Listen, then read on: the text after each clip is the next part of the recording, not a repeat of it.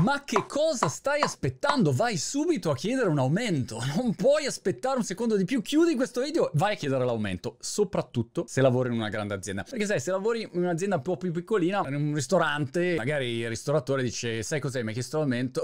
vai, ci appaderati. Invece, se lavori in una grande azienda, è una serie di forze che forzano nella tua direzione. La prima è questo sondaggino, per quello che possono volere i sondaggi, CNBC, che diceva che negli Stati Uniti, oltre la metà dei lavoratori lavoratori in questo momento sta valutando di cambiare lavoro. Ora immaginati tu sei in un'azienda e hai magari 20 persone e 10 persone stanno pensando di andare fur de ball. Allora non è facile perché poi dove le trovi le altre 10 persone? Capito? Non è una persona da cambiare, c'è metà dell'azienda che va via. Devi ripartire oltre al costo enorme perché spesso uno si dimentica sta roba. Se tu hai un'azienda piccola o grande che sia, ogni volta che devi fare i recruiting, trovare le nuove persone, fare i colloqui, fare la selezione, scegliere, formare e il coso, l'onboarding, p-boarding, peer-to-peer boarding, è una perdita di tempo, di tua competitività, parolacce, però in sostanza è un problema. Tu idealmente cerchi delle persone che una volta che ce l'hai, hai fatto la formazione, hai spiegato quello che c'è da fare, andiamo ragazzi, andiamo in battaglia. Ma se invece devi ripartire da zero, è un diavolo di casino. Allora, un'azienda è molto sensibile in questo momento. Peraltro, hai dei settori clamorosamente in cerca ad oggi. Avete visto che ci sono alcuni annunci di lavoro, ogni tanto viene fuori l'immagine su Instagram, su Twitter, dove dicono dicono oh se vieni a fare il colloquio di lavoro da noi ti paghiamo 50 dollari Belin. È una roba allucinante. Ti pago per venire a fare il colloquio di lavoro. Oppure assumiamo chiunque basta che vieni ti assumiamo. Altro esempio qua nel Regno Unito noi abbiamo una situazione Brexit più Covid che è disastrosa nel mondo della ristorazione ad esempio e nel mondo dell'ospitalità. Parlavo ieri con un amico che c'è un ristorante qua a Brighton diceva guarda non si trova più nessuno. Tutti gli italiani che c'erano sono andati via o per il Covid o per la Brexit di fatto non possono più tornare perché sapete che con la Brexit se vuoi prendere una persona dall'estero, ad esempio dall'Italia, devi fare come azienda la cosiddetta sponsorizzazione. Ti costa tempo, soldi, avvocato, le robe, quindi ci sai cos'è nel dubbio,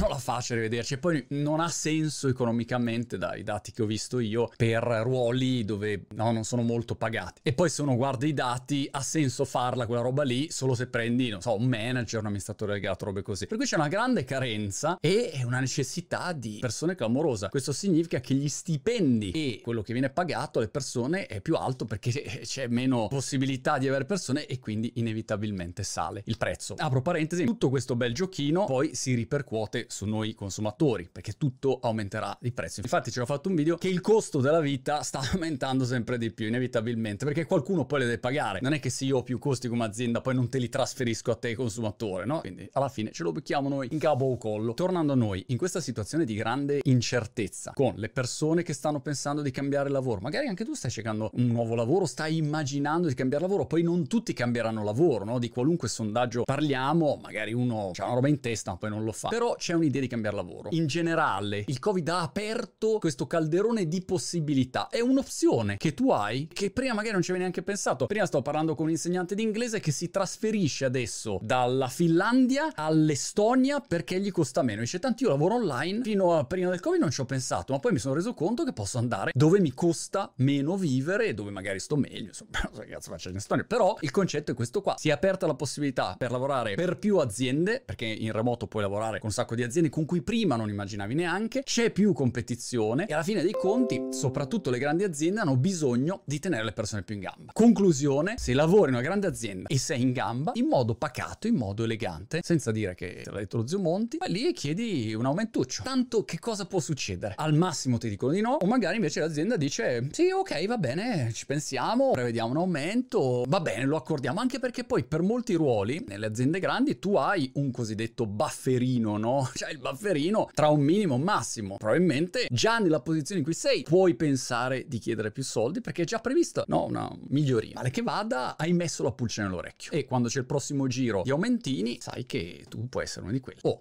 se ti fanno l'aumento, ricordi dello zio, poi ti mando l'Ibano.